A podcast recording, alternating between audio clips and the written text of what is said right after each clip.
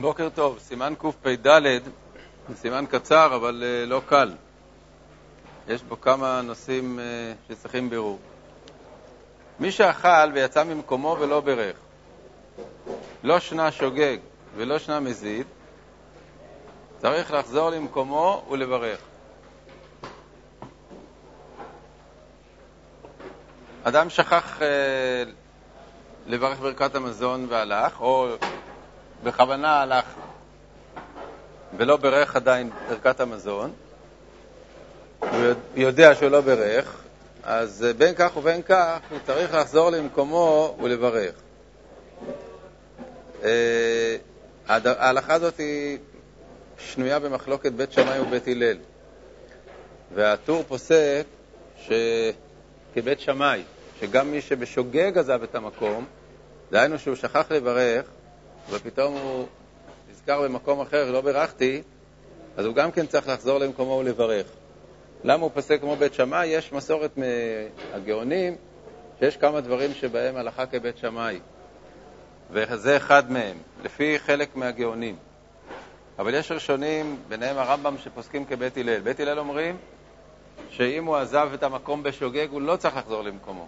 רק אם הוא עזב במזיד, הוא צריך לחזור למקומו. עכשיו, כתוצאה מזה שהטור פוסק כבית שמאי, הוא גם מוסיף עוד דין, שהוא גם כן לא פשוט בכלל. הוא אומר כך, ברך במקום השני, אם היה שוגג, יצא, ואם היה מזיד, לא יצא. כלומר, אם האדם הזה לא חזר למקומו, הוא היה צריך לחזור למקומו, והוא לא חזר, אז אם היציאה מהמקום הייתה בשוגג, אז הוא יצא ידי חובה אם הוא ברך במקום אחר. אבל אם הוא יצא במזיד מהמקום הראשון, כלומר, הוא לא, הוא לא שכח שהוא לא ברך, הוא יודע שהוא לא ברך. הוא הלך, בסדר, הוא חשב, אני אברך אחר כך. ואז הדין הוא שצריך לחזור למקומו, ואומר הטור שאם הוא יברך במקום אחר, הוא לא יצא ידי חובתו. לפי שיטת הפוסקים כבית הלל, הדין הזה לא נכון, אלא אין דבר כזה שאם הוא יברך במקום אחר הוא לא יצא. ההבדל בין שוגג למזיד הוא ששוגג לא צריך לחזור, ומזיד צריך לחזור לכתחילה. אבל אם הוא יברך במקום אחר, בדיעבד הוא יצא. לפי הטור שגם שוגג צריך לחזור למקום הראשון, אז ההבדל בין שוגג למזיד הוא שבשוגג, אם הוא ברך במקום אחר, בדיעבד יצא. ובמזיד, אם ברך במקום אחר, בדיעבד לא יצא. להלכה אנחנו אה, נוקטים שבכל מקרה, אם הוא ברך, אפילו יצא במזיד, הוא ברך במקום אחר, לא, אה, לא צריך לחזור ולברך, הוא יצא ידי חובתו. כתב, בבקשה? אם הוא לא חזר וברך במקום אחר, אפילו אם היציאה שלו מהמקום הראשון הייתה במזיד, בדיעבד הוא יצא. כתב הרב רבי פרץ, למה? כי אנחנו חוששים לשיטת הפוסקים כבית הלל, שלפיהם אה, ודאי שאין פה קנס כזה שאם הוא ברך לא יצא. מדאורייתא הרי ברור שגם אם הוא ברך לא במקומו הוא יצא. כל העניין הזה של לברך במקומו זה לא חיוב דאורייתא, זה דין דרבנן, שאדם, אכלת, צבעת, תברך פה, מה אתה, מה אתה הולך עכשיו לעניינים אחרים? אז אמרו, אם במזיד יצאת מהמקום, תחזור למקום. לפי בית הלל, אם בשוגג, לא נורא, תברך במקום השני. אז גם אם אנחנו פוסקים כבית שמאי, עדיין אנחנו צריכים לחשוש ש... אה, בדיעבד, אם הוא ברך אה, במקום אחר, יצא. וכל שכן שיש שיטה שפוסקים כבית הלל, שאז זה ברור ש... שאין דבר כזה שבדיעבד הוא לא יצא. כל ההבדל הוא שבמזיד הוא צריך לחזור, בשוגג לא צריך לחזור. אז אנחנו רואים ככה, באמת מחמירים לכתחילה לחזור גם בשוגג, אבל בדיעבד, אם מישהו ברך במקום אחר, יצא. כתב הרב רבי פרץ, דווקא שאין לו עוד פת לאכול במקום השני. אבל אם יש לו עוד פת לאכול, יאכל שם מעט ויברך שם. הרב פרץ מביא לנו פה עצה אה, שפוטרת אותנו מלחזור למקום הראשון, במקרה שיש לו פת איתו. אז הוא עזב את המקום הראשון, בין משוגג ובין ממזיד, אבל יש לו פת, ו... הוא צריך לחזור ולברך במקומו, אבל אם הוא ימשיך לאכול פה, ואנחנו יודעים שלגבי פת, שזה דברים הטעונים ברכה במקומם, אז אפילו אם הוא ממשיך במקום אחר, הוא לא צריך לברך ברכה ראשונה, אלא הוא יכול לאכול על, ה, אה, על סמך הברכה שהוא ברך במקום הראשון, ואת אה, ברכת המזון לברך שם במקום שהוא מסיים. אז אומר רבנו פרץ, הוא יכול לכתחילה לעשות כך אם יש לו פת. יש לו פת, אז שיאכל במקום השני, ואז הוא לא יצטרך לחזור למקום הראשון, הוא יוכל לברך שם. רק שלא יהיה רעב מאכילה ראשונה. כלומר, שאם הוא עכשיו, במקום השני הזה, אה, כבר לא רעב מחמת אכילתו הראשונה, אז אה, בעצם ברכת המזון כבר נפקעה ממנו. אנחנו נראה בהמשך שיש אה, גבול עד כמה אפשר עוד לברך ברכת המזון. אם אדם שלא רעב מחמת אכילתו הראשונה, שהוא, סליחה, שהוא כבר רעב, הוא כבר רעב, והאכילה הראשונה כבר לא, לא ניכרת בו, אז הוא לא יכול לברך ברכת המזון. ממילא אם, אם יש לו פת, אז הוא צריך שם ל... הוא צריך שם להתחיל מחדש, ליטול ידיים, לברך אה, המוציא. הוא לא יכול להמשיך עכשיו לאכול אם הוא כבר אה, רעב מהאכילה הראשונה. יש גרסה אחרת בטור, רק שלא יהיה שבע מהאכילה הראשונה. אז אה, זאת גרסה שלא קל להבין אותה. האמת היא שגם הגרסה הרעב היא לא, היא לא ברורה.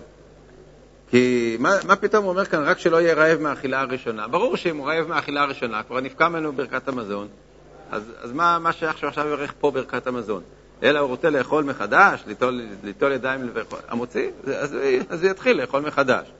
זה לא קשור לדין, של, לדין שרבנו פרץ רוצה לדבר עליו. רבנו פרץ רוצה להגיד שאם אדם לא בירך במקומו, הלך למקום אחר, והוא רוצה לפתור את הבעיה בלי לחזור למקום הראשון, אז הוא יכול לאכול פה עכשיו פת ולברך פה. אז פתאום הוא אומר לנו שאם כבר עבר זמן כזה שהברכה הראשונה בכלל נפקעה, אז לא, מה זה קשור? זה פשיטה, אם, אם עבר זמן, אז גמרנו, אז הוא כבר לא מברך. גם אם יש לו פת, גם אין לו פת, אז הוא לא מברך. אלא מה, שאם יש לו פת, אז הוא יכול עוד פעם לאכול? יפה מאוד. זה גם בעייתי. אבל גם הגרסה השנייה, רק שלא יהיה שבע מהאכילה הראשונה, היא גם לא מספיק ברורה. כי מה אכפת לנו שהוא שבע מהאכילה הראשונה? אז יש מפרשים פה שהוא מתכוון שאם אם אדם שבע מהאכילה הראשונה, אז הוא לא יכול להמשיך לאכול במקום אחר כאילו בתור המשך של האכילה. אתה כבר שבעת, אז מה אתה עכשיו פתאום אוכל עוד פעם כאילו בהמשך של האכילה הראשונה? העניין של להמשיך לאכול במקום אחר זה אם אתה עדיין באמצע סעודתך. אתה התחלת לאכול פה, אתה ממשיך במקום אחר. אבל אם אתה כבר שבעת מהאכילה הראשונה, אז אתה פתאום עכשיו עושה כאילו זה המשך של האכילה הקודמת, זה לא טוב. צריך לחזור למקום. כן. אז אה, הבח מעלה את האפשרות הזאת, אבל הוא אומר שזה לא נכון. מה, מה זה אכילה גסה? אדם ששבע והוא אוכל, אז הוא לא, הוא לא חייב בברכות, כרגיל. זה, העניין של אכילה גסה זה רק אדם שקץ באכילתו, שהוא פשוט כבר לא יכול לאכול. אבל uh, מי ששבע והוא רוצה להמשיך לאכול עוד במקום אחר, זה לא בעיה של uh, ברכה לבטלה או משהו, זה נחשב אכילה. מה? שמה? נו. לא בסדר, אז, אז מה, אז מה, מה פירוש ההסתייגות הזאת? רק שלא יהיה שבע מהאכילה הראשונה. אם הוא כן שבע מהאכילה הראשונה, אז מה הבעיה? אז אני אומר, ההסבר שנתנו מקודם הוא, הוא הסבר, שאם אדם שבע מהאכילה הראשונה, אז כבר אין לו אפשרות להגיד, אני ממשיך עכשיו את האכילה הראשונה. אה? במקום השני. כן, אבל בשביל שיוכל לברך במקום השני, ולא לחזור למקום הראשון, אז זה צריך להיות שכאילו אני מראש, כאילו אני החלטתי לאכול בשני מקומות, אז אני מברך במקום השני. אבל אם כבר שבעת, אז מה אתה עכשיו פתאום, אה, פתאום כאילו מצרף לאכילה הראשונה עוד המשך? זה, זה לא המשך. אז אה, זה ההסבר שאפשר להבין אותו. ההסבר של שאם הוא שבע, אז הוא לא יכול, אה, אז הוא לא חייב בברכה, זה לא שייך בשבע רגיל, זה רק במי שקץ באכילתו. ועד האמריין דברים הטעונים ברכה לאחריהם במקומם. פירוש, אם אינו רוצה לאכול במקום השני, צריך לחזור למקומו. אבל אם ירצה לאכול במקום השני, אין צריך לחזור למקומו. זה המשך דברי רבנו פרץ. כלומר, שהרי גם בדברים הטעונים ברכה במקומם, אם אדם רוצה לכתחילה לאכול בשני מקומות. אמרנו שאפשר לעשות את זה גם לכתחילה. אדם ש... זה נהוג אצל חסידים, שהם אוכלים בבית סעודה ורוצים להמשיך אצל הרבה, אז הם אחר כך אצל הרבה ממשיכים עוד, נוטלי, אוכלים שם עוד, אה, עוד כזית או משהו, ומברכים שם ברכת המזון. אז לכתחילה היו עושים ככה, היו אוכלים, מתחילים לאכול במקום אחד, וחושבים, אני אחר כך אמשיך במקום שני, אז הוא לא מברך במקום הראשון, אלא במקום השני, וזה לא אה, סותר את הדין של דברים הטעונים ברכה במקומם, כי הוא מראש אה, מחליט שהמקום שלו יהיה לסיים את הסעודה במקום אחר. ולאו דווקא מראש, אפילו אם הוא, זה לא מראש, כמו שהרבינו פרץ אומר, אם הוא ממשיך במקום אחר את הסעודה והוא גומר שם, אז הוא יכול לברך שם. אכל ואינו יודע אם ברך ברכת המזון אם לאו, צריך לברך מספק. למה? כי ברכת המזון דאורייתא. הספק דאורייתא לחומרה, ולכן צריך לחזור ולברך. מה הדין במקרה שהוא לא אכל, שלא אכל אה, שיעור של ברכת המזון דאורייתא, דהיינו שהוא לא אכל כדי שביעה, אלא אכל רק כזית, לכאורה, בכזית זה דרבנן, אז uh, ספק דרבנן לכולה, זה לא יחזור ויברך. במשנה ברורה הוא מביא, uh, הוא מביא שככה הוא פוסק להלכה. ודווקא כששבע, די לא שבע, אז זה רק מדרבנן. אבל בשאר הציון הוא אומר שיש אחרונים שכתבו ש...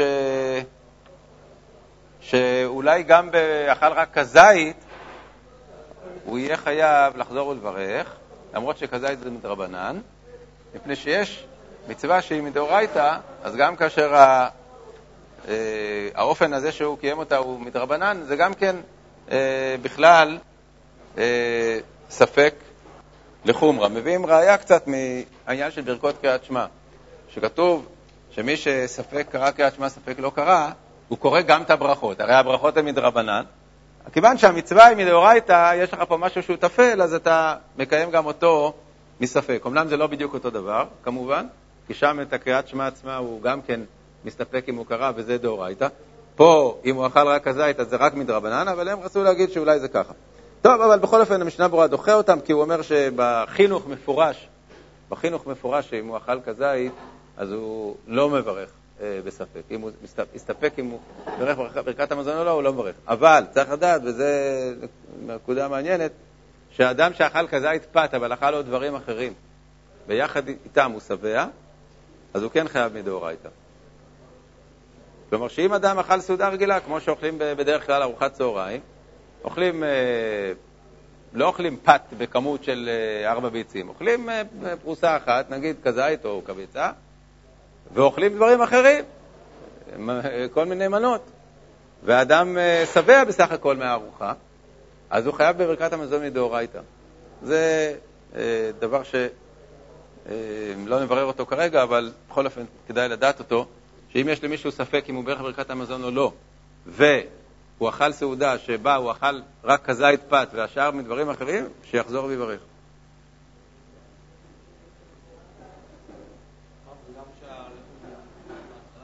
גם ש? אפילו אם אכל בהתחלה את הלחם, ואחר כך המשיך בדברים אחרים. כן. זה לא קשור דווקא אם הוא ביחד עם הלחם אוכל או לא. אה, נעצור כאן, כי יש לנו עוד, אה, עוד אה, נושא. בבקשה. ברור, לא, זה ברור, שכשמברכים את הברכה, אז הנה, זה כבר כמו, ממש כמו קריאת שמע וברכותיה. כשמברכים את הברכה שזה דאורייתא, אז ודאי שמברכים גם את הברכות דרבנן.